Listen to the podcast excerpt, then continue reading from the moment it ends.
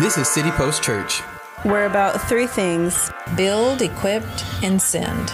all under the lordship of Jesus Christ. a small church plant in Fort Worth, Texas. who decided to do things a little differently. Adoramos a Jesucristo. I love City Post because of the people. It's where I belong. We truly preach the word. I love City Post because of the community we've been able to build. To do ministry like Jesus, for light to push back darkness. This is City Post Podcast. Actually, I made I made that video back in 2015, and I was looking in my laptop and I saw it and I was like, man, that kind of helps us to not f- forget the reason why Jesus was born. And I know, like with all of these, uh, all the festivities and everything that is happening during Christmas, I don't ever want us to to forget that Christ came to reconcile the world for every single person. He came for everyone. It wasn't just the elite. It wasn't just for the, um, the elect the, or the, um, the intellectually elect. It, it was for every single person in this world. God came, and He came down as a human being. It shows the humanity of Jesus and um, gave His life so that way you and I could too have life as well. So I don't ever want us to, to lose that focus that Jesus came for everyone. And we're going to look at a parable uh, today where Jesus once again talks about his kingdom. He's going to talk about the kingdom of heaven and what it looks like, um, but also that there are some people that were invited and they kind of like turned their back on it.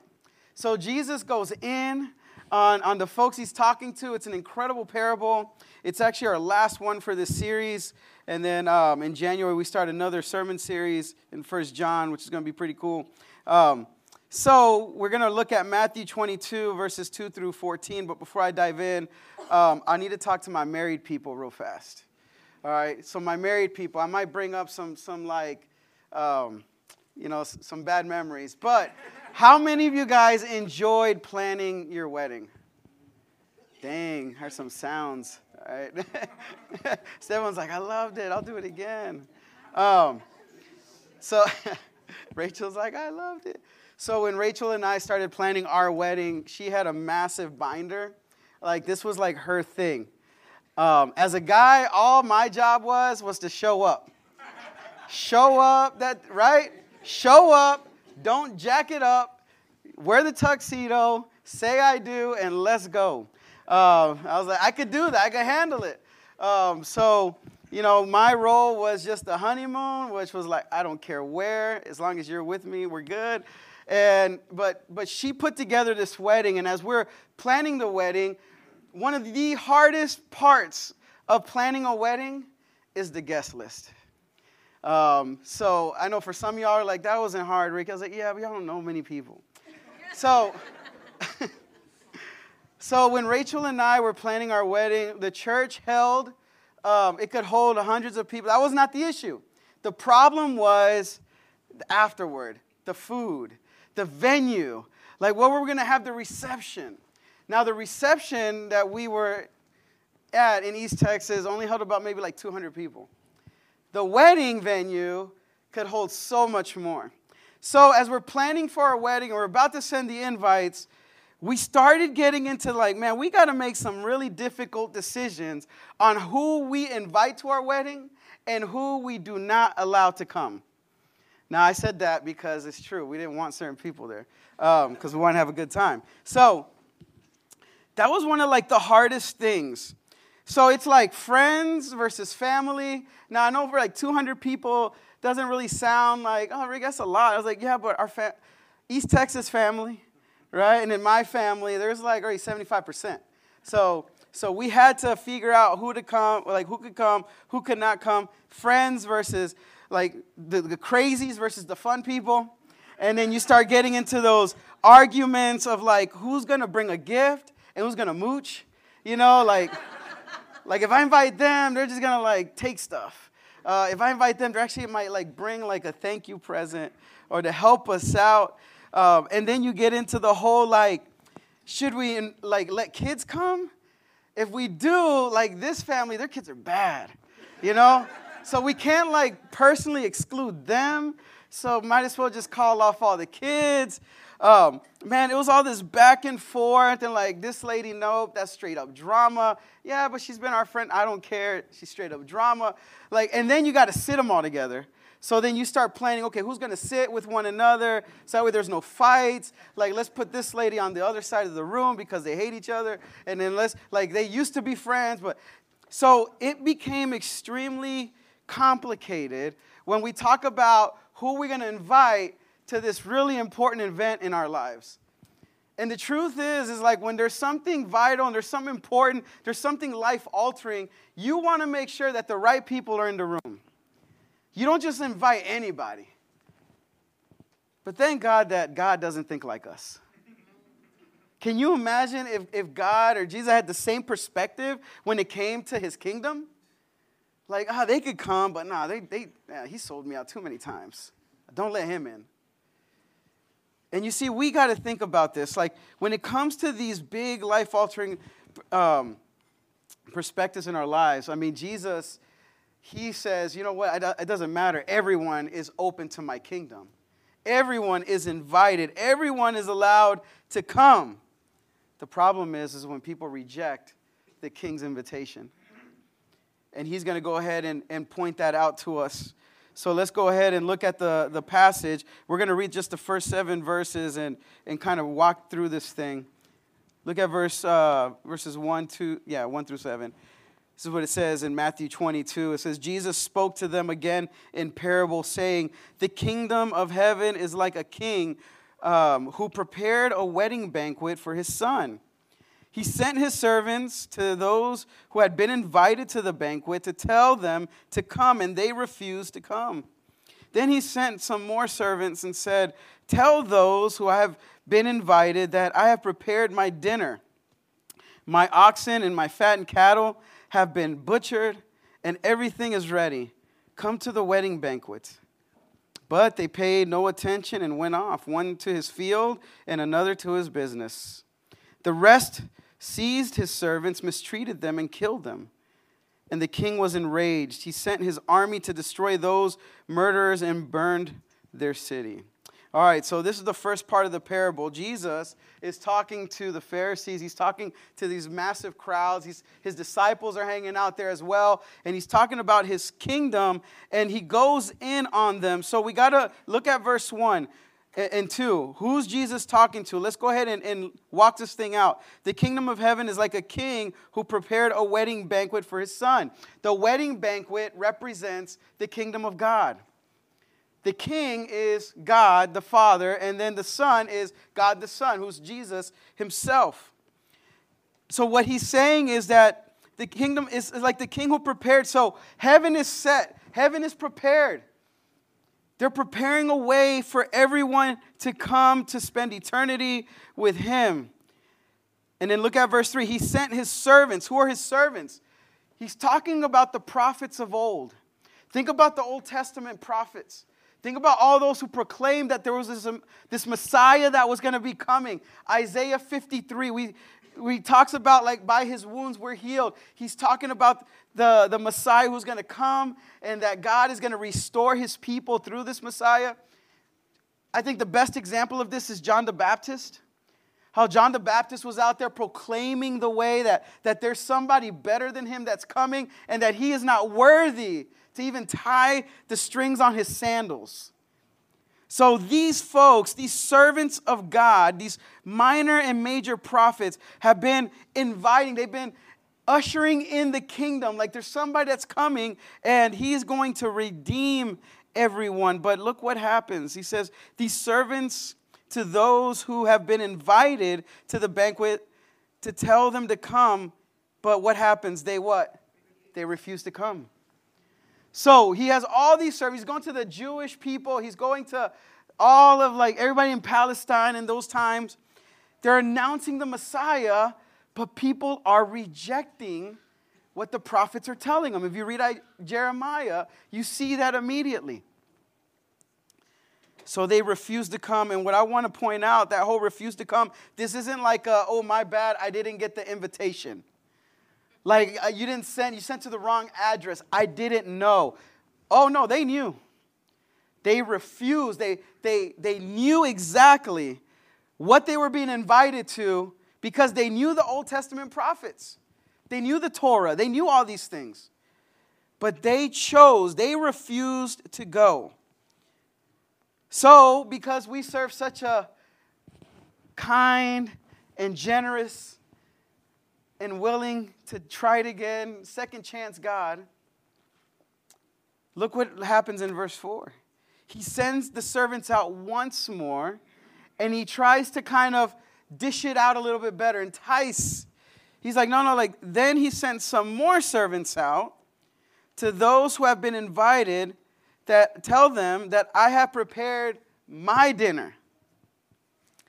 My oxen and fattened cattle have been butchered, and everyone is ready. Come to the wedding banquet. Okay, so the first time you refused my invitation. Let's try this again. He sent some more of his servants out. That means more of the prophets of old. Let's go ahead and, and let's describe it a little bit more. And then he says, My dinner. So I don't know about you guys, but if I get invited to a dinner at a palace versus a dinner at a local elementary school, it's gonna be different. It's not gonna be Little Caesars and Lisa's Chicken, which ain't nothing wrong with that, by the way. right? But it might be some filet mignon. I mean, this is gonna be some high level stuff. Because it's the king. And there's some places that, let's just be honest, there's some places that you get invited to, you know you're gonna get hooked up. Like, I'm gonna call it out. If Monica invites me over to her house, it don't matter if it's breakfast, lunch, or dinner, I'm gonna get well fed. She hooks it up. Joanne invited us to her house. It was like a restaurant. I know if I go, it don't matter what it is, you just know you're going to get taken care of. The king is inviting everyone to his banquet for his dinner. You know it's going to be good. How do we know it's going to be good? My oxen and my fattened cattle have been butchered. Listen, he's pulling out all the stops. Straight up Texas de Brazil in here. he is going in. He, he's killing the oxen and the fattened cattle. Guys, this is not a normal day in life. This is a massive event. They've been butchered and everything is ready. Just come to the wedding banquet. This is an invitation. But not just that, what I, what I want us to understand though, kings don't invite people two times. When you're at that position, if you don't come, that's considered an insult in those times, in those days. So for Jesus to be giving this parable saying, no, like the king is, is like doing this twice, it's kind of odd. Like people should be taken back a little bit, but uh, this also illustrates the patience and the forbearance of the God that we serve. God is patient with us. And he's like, no, like, please come. But look what happens. But they paid no attention and went off. This is verse 5. Where did they go to? One to his field, another to his business. And then the rest seized his servants, mistreated them, and killed them. You know, I look at verse 5 and I'm like, why did Jesus get so specific? Or, like other people might say, so pacific, that he said, one, they went to his field and then to his business. Like, so they rejected the king's offer, and they're like, I'm just gonna go back home, I'm gonna go back to work, and I'm gonna go back to my field. But I started digging, I was like, man, what you got to understand is what these represent. What they're saying is, no, like, I'm going back to my provisions and I'm going back to my possessions. You see, the field is the provision piece. That's like where people would make a living. That's where the family built their legacy. The family would build their business. We also see this when Jesus is talking to this young man that says, What must I do to follow you? And he goes, or the young man tells him, like, I want to follow you, but let me go bury my dad first. And then what does Jesus tell him? Let the dead bury their dead. Come follow me. and he couldn't do it. Here's what's interesting about that story is that in that story, the thing was his dad wasn't even close to passing away. So what he's saying is like, I got time. So let me just bury, let me just bury my father and then let, let me take care of our family. Let me grow these things. Let me make sure everything's taken care of. And then once my dad passes away and I'm set and I inherit everything that I get, then I'll come and follow you. And Jesus is like, no, that's not how it works. Let the dead bury their dead. So we run back to our provisions. We run back to the things that we think we need in order to live our lives successfully. A lot of us might say it like this like, before I follow Jesus, let me go get my ducks in a row first. Let me go get married first. Let me go do my college thing first. Let me make sure I get a job first. And then once I'm set, I will give my life to whatever it is that you want, God. And Jesus is like, sounds great, but no. Because that is not how obedience works. So one goes to his field, but then the other goes to his business. Why does he go to his business? Because that's what gives you your possessions. That's how you make money. How do we see this? Jesus has another conversation with this guy called the rich young ruler. And he asked Jesus, What must I do to follow you? Or what must I do to, to like be your disciple and inherit the kingdom of God? And Jesus says, Go take all the stuff, sell it, and give it to the poor. And then the passage says, He went away sad and he walked off. He couldn't do it. What was he saying? He's like, listen, if you're going to follow me, I've got to be the number one priority in your life. But you see, with the rich young ruler, he loved his stuff so much that there was no way that he could give up all that he had to follow Christ. And Jesus is like, that's not going to work. You see, so people are not paying attention. So people are saying, like, he's like, come to the banquet. And they're like, no, I'm going to go do whatever I need to do to take care of me and mine and my family. And I want to make sure that I live this in this world well. So I'm going to focus on my possessions. I'm going to focus on my business stuff. And everything else could come later. And I love how we talk to God like He doesn't know exactly what He's doing. Because if we're honest with ourselves, Jesus also talks about this in Matthew 6 33 where it's like, if you seek me first, I'm going to take care of everything else. There's a lot of, especially believers in business, that it makes no sense how successful they are, but they seek the Lord first, and everything else happens. That's how it works, you guys. If you put God first in everything, He's going to live through you. He's going to take care of you. He's going to give you the wisdom you need in order to be able to take care of not just your friends and your family, but everyone else around you. And what they're doing is saying, No, I need to t- do me first. I can't put you first. So the, the rest seized the servants, his servants, and they mistreated them and they killed them. He's talking about the prophets. The prophets that came were killed. Like John the Baptist, he came to proclaim Christ. And what they do, he got his head chopped off because some stripper wanted him dead. Like, guys, like following Christ doesn't always end well. So, these folks who came beforehand, all of these people were killing them. They were, they were kind of throwing them in prison. They, they were, all these things were happening. And then look at verse 7. See, now God is running out of patience now. So what happens? The king was enraged. He sent his army and destroyed those murderers and burned their city. AKA, God is furious. Patience is exhausted. So when the king becomes enraged, judgment falls. So, what is Jesus referring to here? He's talking about the destruction of the temple in AD 70. This is what we see. I know we've talked about this in the past as well.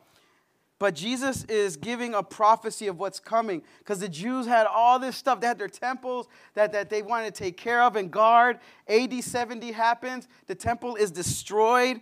And even so, like, why do you think it's the temple? Because look what it says He burned their city. That temple was burned all the way down to the, to the stone. We see that also in historical documents um, of Josephus. So that was what Jesus is talking about this massive stone temple that was destroyed and reduced to rubble.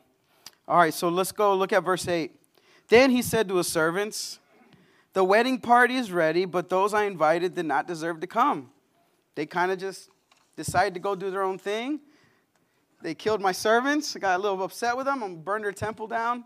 So now what do we do? Verse 9. So go to the street corners and invite to the banquet who? Anyone you find. I love that. So, what did the servants do in verse 10? So the servants went out into the streets and gathered all the people they could find, the bad as well as the good, and the wedding hall was filled with guests. That is so good. I love this because what Jesus is saying is saying, like, the kingdom of heaven is not just for those religious folks that, that have been kind of neglecting me, that they know the scriptures, but they don't love me. They don't, they're not obedient to me. He's like, go out and we're going to open this thing up. Anybody who wants to come. And we see this also in our, our Bible study in the book of Romans, Romans 1:16. He talks about the gospel and he says, For I'm not ashamed of the gospel, for it is the power of God for all those who believe, first to the Jew, then to the Gentile, aka everybody. And when I say everybody, I mean everybody. It doesn't matter. He even goes as far to say, not just the good people, invite the bad ones as well. Not, the, not just the parents with the kids, but the parents with the bad kids too. Bring them all. Bring them all to the wedding banquet. Everyone is invited. Everyone is able to come. Why? Because the gospel is free and everyone, and God does not discriminate when it comes to salvation. We're all invited to take part in his banquet. We're all invited. So God is saying, everybody come. I love there's a passage, and I'll just go ahead and read it for time's sake. Revelation 22, verse 17. It says, The Spirit and the bride say, Come. And let the one who hears say, Come. Let the one who is thirsty come, and let the one who wishes to take the free gift of water of life come. So God has kicked this thing open. Everyone's invited to take part in this. Everyone gets the free gift of salvation. I have died for all sins and for every single person. Here's the problem the Pharisees didn't see it that way. Because the, the, the Pharisees and the elite, the religious elite, they were like, we're God's chosen people. Everybody else is on an island by themselves. We get the blessings of God, they don't deserve it. There was a separation that took place. And what Jesus is saying is like, I'm here now. I'm here to reconcile everybody to God. There's no separation because I am the one who's bridging that gap. So everyone is welcome to the presence of God because grace does not discriminate. So the servants went out, verse 10, into the streets, gathered all the people they could find, the bad as well as the good, and the wedding hall was filled with guests. Look at verse 11. But when the king came to see the guests, he noticed a man there who was not wearing wedding clothes. Interesting. Verse 12, he asked, How'd you get in here without wedding clothes, friend? The man was speechless, aka he had no excuses. Then the king told the attendants, Tie him hand and foot and throw him outside into the darkness, where there will be weeping and gnashing of teeth. For many are invited, but few are chosen. All right, so we got, we're, we're about to get in some theologically deep waters here because um, we got to explain this. We got to walk through this thing. Because a lot of us think when we think about the gospel, it's like, yeah, I'm going to raise my hand and I'm going to come to the front and boohoo, and then I, I'm, I'm a believer now. And what Jesus is saying is like, this is so much deeper than this here. So let's, let's walk this down because there's some culturally um, and contextual things that we need to understand. Verse 11, it says, When the king came to see all the guests, he noticed that there, um, that there, who, there were some who were not wearing wedding clothes. All right, so remember, who was invited to the banquet? Everyone, people off the street. That means the poor, that means the disenfranchised, that means like the prostitutes, that mean like the beggars, the sick, I mean everyone. These folks could not afford the proper garments to go to a wedding thrown by a king.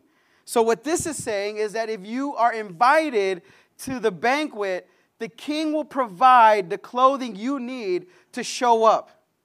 He's going to take care of you. In order to be in that presence, in order to be in that room, you must dress the part. So the king, in all his graciousness, invited everybody. He gave them garments to wear so that way they could be pro- uh, properly dressed for this wedding and the wedding banquet. So, we, so that means, I just want us to keep this in mind. The wedding garments were supplied by who? The king. All right, so keep that in mind because this is really important for us to understand. Now, he sees something. He has, he sees this guy who's in there, and he notices that he's not wearing any of the wedding clothes. So that means that he got in, he was invited, he walked in, and if he's not wearing any of the garments that the king gave him, that means that he said, No, no, thank you. I'm good myself. I'm actually dressed just fine. I don't need your garments to be here. All right, so just keep that in mind. He neglected the king's garments. He neglected what the king gave him to wear in order to be a part of this wedding feast and wedding banquet. And then I, I love the man's reaction. He asks him, How did you get in here without wedding clothes, friend? So, right there, even though you disrespected the king, he still sees you as a friend. Ephesians says that even though we were still an enemy of God, he still died for us because of his graciousness and his mercy. I love that about our Lord. And then what does it say? The man was speechless, aka, I got no excuses. Have you ever caught somebody in a lie? Wow, that was a lot. you start questioning them, they're like, uh, mm, mm, mm. what happened? They can't say anything because you just keep asking questions. JBL. I'm just, sorry, it's an inside joke. All right, so and you just keep asking questions and then all these things happen and, and, they just keep it just keeps going deeper and deeper and deeper and it just it doesn't work and then you get to a point where you're speechless you've been outed so when the guy couldn't say anything the king told his attendants tie him hand and foot throw him outside into the darkness where there will be weeping and gnashing of teeth why did he tie him hand and foot because it's a disrespectful way to get rid of somebody. You don't just escort somebody out like, hey, I'm gonna, I'm gonna have to ask you to leave, ma'am. No, this is like throw his butt out, like straight up mafia style. Tie him up, use their head to open the door, toss them suckers out. I mean, that's kind of the what, what he's going with here. But then where do they throw him out? Into the darkness where there will be weeping and gnashing of teeth. When Jesus uses that term, he's talking about an eternity separated from him, which is in hell. I know a lot of us don't like talking about hell, but what Jesus is saying here is that this man blatantly rejected the offer of the king. Even though he was invited, he refused to accept the garments, the coverage, that coverage is needed to be in the presence of the king and at the banquet. And because he refused, he got thrown out because that's exactly what he asked for. And then Jesus ends us with this For many are invited, but few are chosen. That's a hard one right here, guys. So, what is he talking about? Invited and chosen and all this stuff. So, we're, we're going to get into a little bit of a theological kind of rabbit hole. So there's, there's something called a general call or an external call. And this is when, when people hear the gospel out loud, they are invited. So you hear it.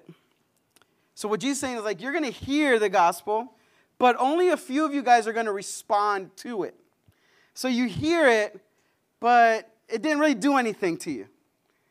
And what Jesus is saying is that those who are chosen are the ones who respond to the gospel that was presented to them. So there's also a couple of things. There's something called the effectual call or the eternal call. And this is kind of when God is drawing people to him. God is pursuing their heart. I know for some of us, like that, that was kind of our story. Like where we kind of knew that God was working in us. We didn't know what that was. We didn't know what, why. And, and through situations and circumstances, He drew us to Him. We heard the gospel presented to us. And because we said yes to it, we are then now called. We're the chosen ones. He's the one that chose us to hear it. But who that, that's what we call, um, we see that in Romans chapter 8, verses 30. This is like we're responding to God's irresistible call to the gospel, the elected. But who Jesus is talking about here is the whosoever. This is whoever. We see this in John 3:16. For God so loved the world that he gave his only begotten son that whosoever believes in him will not perish, but have eternal life. The called who reject the inv- invitation do so willingly, and therefore their um, exclusion from the kingdom is perfectly just. See, these are the folks that hear the gospel, they hear about the, the message of Jesus, they, they've grown up listening to this, but they blatantly say, No, thank you. And when you know exactly what you heard and you willingly said, no, thank you, it is perfectly justified for you to spend an eternity away from the king. Because that's exactly what you want. You asked for this. And I know so many people like, man, Ricky, if God is so loving, why does he send people to hell? And, and based on this passage, he doesn't send anyone to hell. He's actually trying to rescue everybody. He's like, everybody is welcome into my kingdom. Everyone's welcome to the gospel. Everyone should have forgiveness. And when people hear it, they say, no, thank you. It's not for me. I'm not about that life. And God's like, okay, you're justified then. You chose to say no to the garments. And why does Jesus bring up this whole thing about garments? It's kind of interesting. Isaiah 61 10. I delight greatly in the Lord, so my soul rejoices in my God, for he has clothed me with garments of salvation and arrayed me in a robe of his righteousness. And as the bridegroom adorns his head like a priest, and as a, and, and as a bride adorns her head with jewels. So, what are we clothed in? So, if we are elected, if we say yes to the gospel, then God comes and He clothes us in righteousness and salvation and forgiveness. And because we have the king's clothing, we now can go to the great banquet. We now can go and spend eternity with Him in heaven. That's the example Jesus is trying to use. Now, the man who was at the banquet without the clothes, what he's try, what Jesus is trying to say is he shows up and says, "No, my garments of what I think salvation looks like are good enough to be here." But then we also see in Isaiah 64 6, all of us have become like one who is unclean, and all our righteous acts are like filthy rags. You see, this man who showed up at the, gar- at the, at the banquet, he thought that his self righteousness was going to take, was going to cover him to be there. And what Jesus is like, no, no, like, you need my righteousness. But I can even see, like, but that's how the Pharisees thought. Like, no, like, I, I, I did the Quran, I did all the sacrifices, I did all these good things, like, I'm good. I clothe myself. Like, I deserve to be here. And Jesus saying, no, like, because your heart is not right, all of your righteous acts look like filthy rags to me. And he's like, all of that stuff means nothing to me unless you give your heart to me. And when you submit your life to Christ and you ask for forgiveness, say, Lord, I want to live for you, then he says, Here's my righteousness. And now you're ready to spend eternity with us. I know this is kind of a heavy parable, but Jesus is extremely clear with this. And I just want to finish with this, and, and with this we'll end here. You know, one of the one of my favorite things, um, and a lot of this is in like reels or like in videos, is um, these videos going around like people that are fake soldiers. I don't know if you've seen this. So you'll see people dressed in like camo gear. You'll see people dressed in uniforms, and then they'll go to like malls or um, like places of high population, and they're trying to benefit of what soldiers, the, the attention soldiers receive. So they're trying to get free drinks, they're trying to get discounts, uh, they want people to run up to them. I mean, like, like chicks dig a guy in a uniform, right? Uh, so, like, but you see this all the time. And what, when it gets really good is when this person dressed in a fake military uniform, walking around thinking that he's all that in a bag of chips, gets confronted with a real one. And usually the real one is in jeans and a t shirt, just hanging out. And then they pull out the phone because they want to expose them. And you know how they get exposed? The person who's really like in the military, who's really like deployed, who's really done this, they start asking questions. So, yeah, you get the attention, you get the freebies, but when you run across a real one, it gets interesting. And something that you always see are these questions. You'll be like, hey, man, like, when did you serve? What branch did you serve at? And the guy kind of has something already memorized just in case he gets exposed. Like, yeah, I was in like the Marine Corps. And But then he starts getting into details. You'd be like, oh, interesting. Uh, when did you deploy? When did you go overseas? Uh, I was in Iraq in 2003.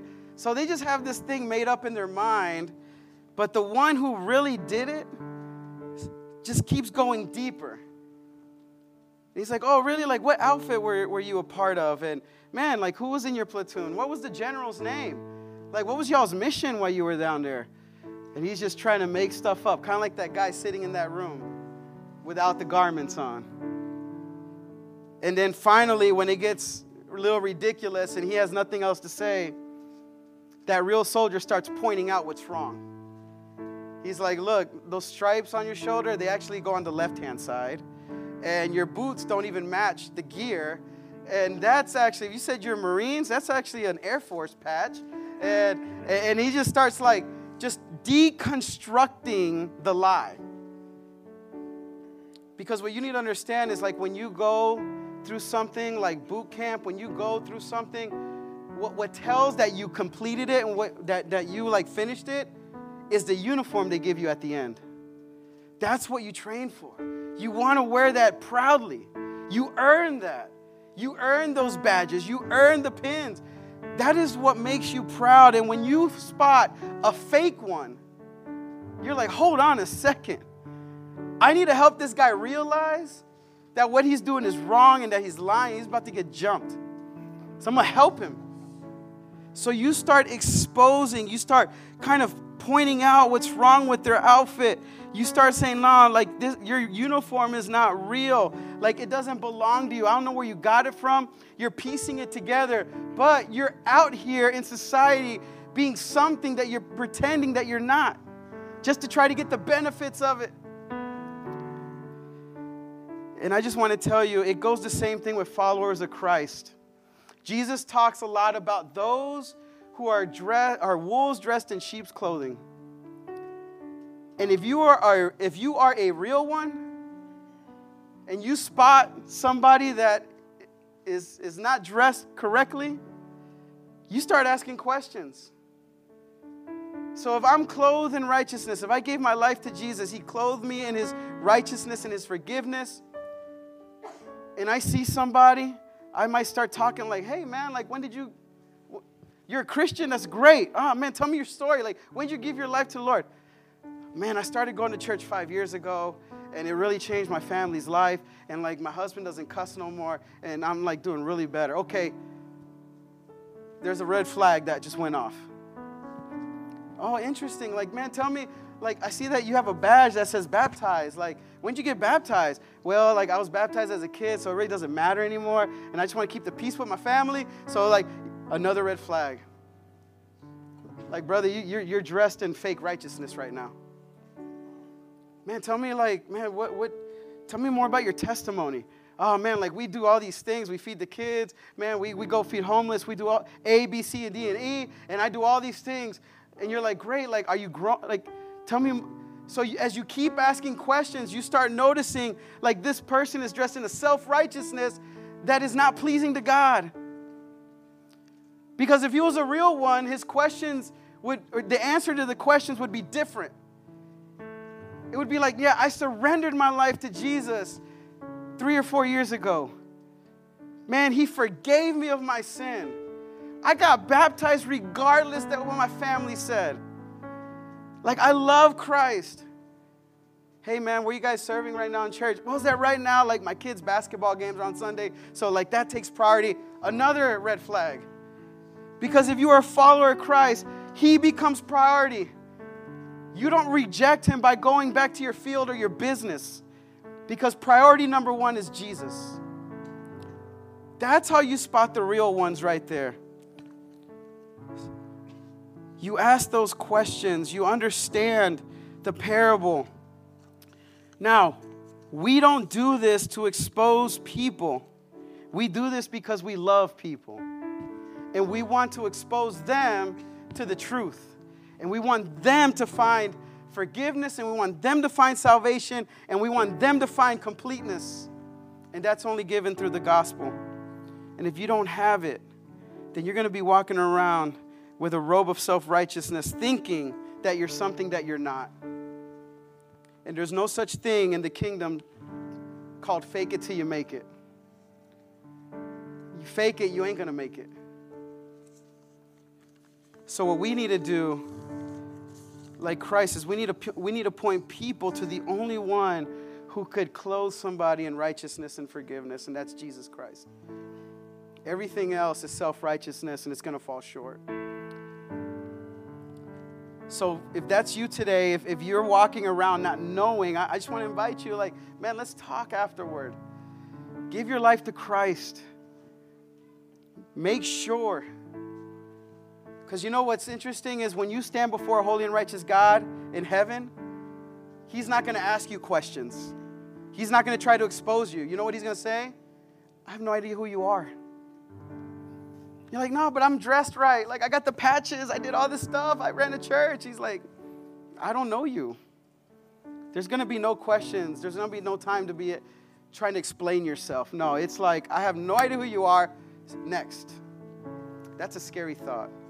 So make sure that you are clothed in righteousness, and that's only something that Jesus can give you. Let's pray together. Father, I love you, and we thank you so much because you came for everyone to save all.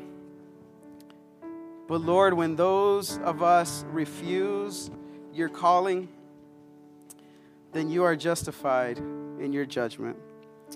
So, Jesus, I ask, Father, that as we continue to live our lives, as we continue walking in this time of hopefulness and, and the spirit of Christmas and in the holidays, Father, I pray that we're able to, to talk to our loved ones about the great news of the gospel, that it is for every single person